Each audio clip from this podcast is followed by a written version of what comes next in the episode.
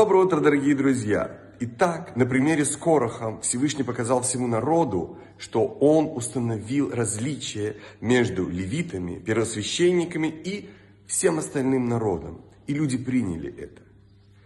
Наши отношения с Богом регулируются на очень высоком уровне, которого нам не постичь и не понять.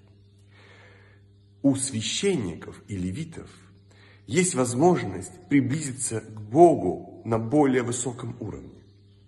У них есть возможность ощутить экстаз и очень сильную любовь, которая будет доступна всем нам в грядущем мире, когда наступит избавление, когда придет Машиах. Но уже сейчас у нас есть возможность почувствовать себя как священники, потому что мы принадлежим к священному народу, и ощутить эту любовь и ее силу хотя бы иногда. Прекрасного дня, замечательного настроения и успеха во всех хороших делах.